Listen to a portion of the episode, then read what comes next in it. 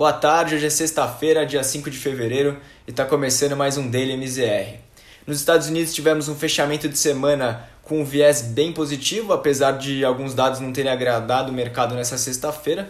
É, hoje saíram os dados de payroll, que, que mostrou uma criação de 49 mil vagas de emprego em janeiro, né, número abaixo do esperado, né, do consenso de mercado, que era de 50 mil.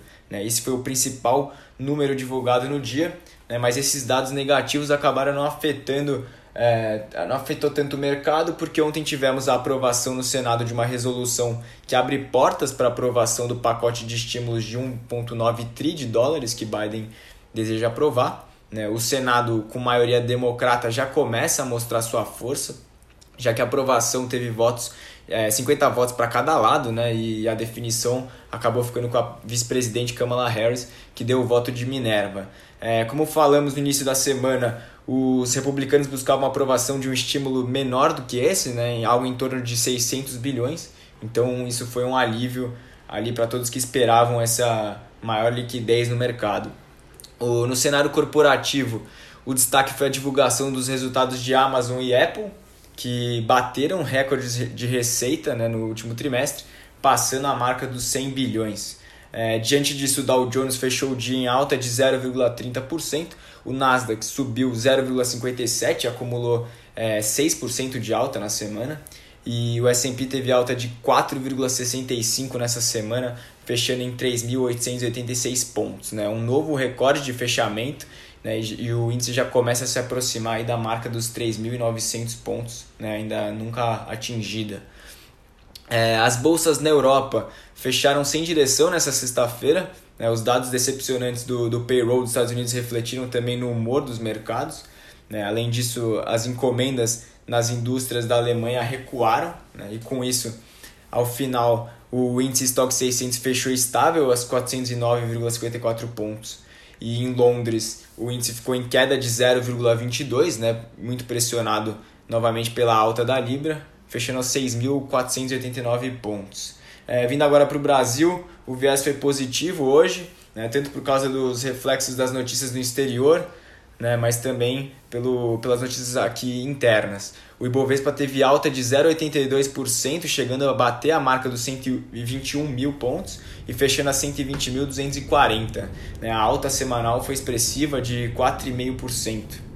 O destaque do dia foram as ações de commodities e mineradoras que, que se beneficiaram com o resultado do, do payroll negativo nos Estados Unidos, né, que acabou amenizando as preocupações, a preocupação com inflação e alta de juros no país, né, e isso acaba favorecendo as empresas brasileiras desses setores. As ações de Vale subiram quase 4% e as ações da CSN é, subiram mais de 7% hoje. É, falando um pouco da pandemia, né, a Anvisa é, flexibilizou as demandas necessárias para a liberação do uso emergencial das vacinas nessa semana, aceitando agora o resultado de testes clínicos realizados fora do Brasil também. É, isso deve impulsionar a chegada de mais vacinas por aqui, assim como o combate à pandemia. Apesar dos números de mortos e contaminados ainda muito expressivos, a gente pôde observar uma melhora nos indicadores nessa última semana. É, na parte de juros, tivemos um dia de maior achatamento na curva, né, com abertura expressiva na parte curta e fechamento nos vértices mais longos. O principal fator que interferiu na parte mais longa foram os dados de payroll, né, que indicaram menor risco de reflação nos Estados Unidos e, e geram fechamento dos treasuries americanos. Mas como no cenário local a preocupação com a alta inflacionária segue alta para o curto prazo, os vértices mais curtos sofreram ainda uma grande abertura. O DI para janeiro 22 apresentou alta de 1,34%, né, fechando em 3,41%. O DI 23 subiu 1,54%, é, fechando em 4,94%. E o DI de janeiro 27 é, fechou 0,3% e, e encerrou em 6,97%.